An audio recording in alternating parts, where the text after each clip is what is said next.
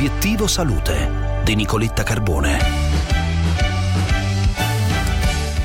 Oggi è la giornata internazionale dell'epilessia, una malattia neurologica cronica che impatta inevitabilmente sulla vita quotidiana di chi soffre e che a causa della mancanza di conoscenza eh, spesso gravata da stigma sociale e da discriminazione. In linea con noi oggi la dottoressa Laura Tassi che è presidente LICE e neurologa presso il centro di chirurgia dell'epilessia del Parkinson Claudio Munari del Niguarda di Milano. Dottoressa Tassi, buongiorno.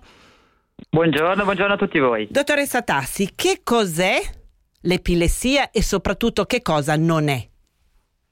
Grazie per la domanda, è veramente una bellissima domanda. L'epilessia, come abbiamo detto, è una malattia cronica. Cronica significa che una volta avuta la diagnosi solo in casi rarissimi scompare da sola e quindi necessita di terapie che devono essere assunte per tutta la vita. Non solo, sappiamo anche che un terzo dei pazienti con epilessia purtroppo non risponde nemmeno alle terapie farmacologiche. Che cosa non è? Non è una malattia bruttissima, non è qualcosa di cui avere paura, non è qualcosa di cui vergognarsi, non è una malattia psichiatrica. I pazienti con epilessia non sono pericolosi, né dobbiamo avere paura di quelle cosiddette crisi epilettiche che tanto spaventano momento nel cui il malato può cadere a terra e avere le convulsioni. È una malattia con cui dobbiamo essere familiari, che non dobbiamo temere, ma soprattutto dobbiamo cercare di includere all'interno della società, all'interno della scuola, del lavoro, dello sport, le persone con epilessia senza averne paura.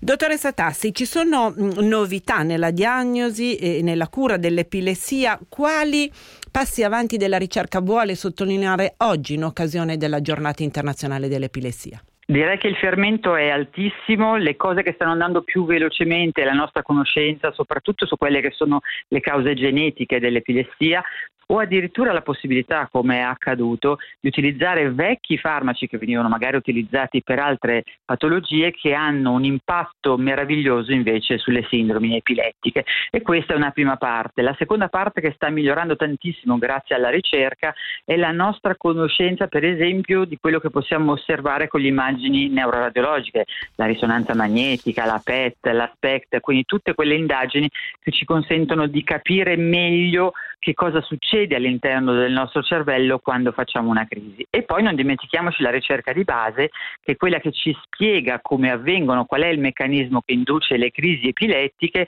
e ci consente forse in un futuro, ci consentirà addirittura di ottenere dei trattamenti preventivi, quindi di impedire proprio che questa malattia si sviluppi.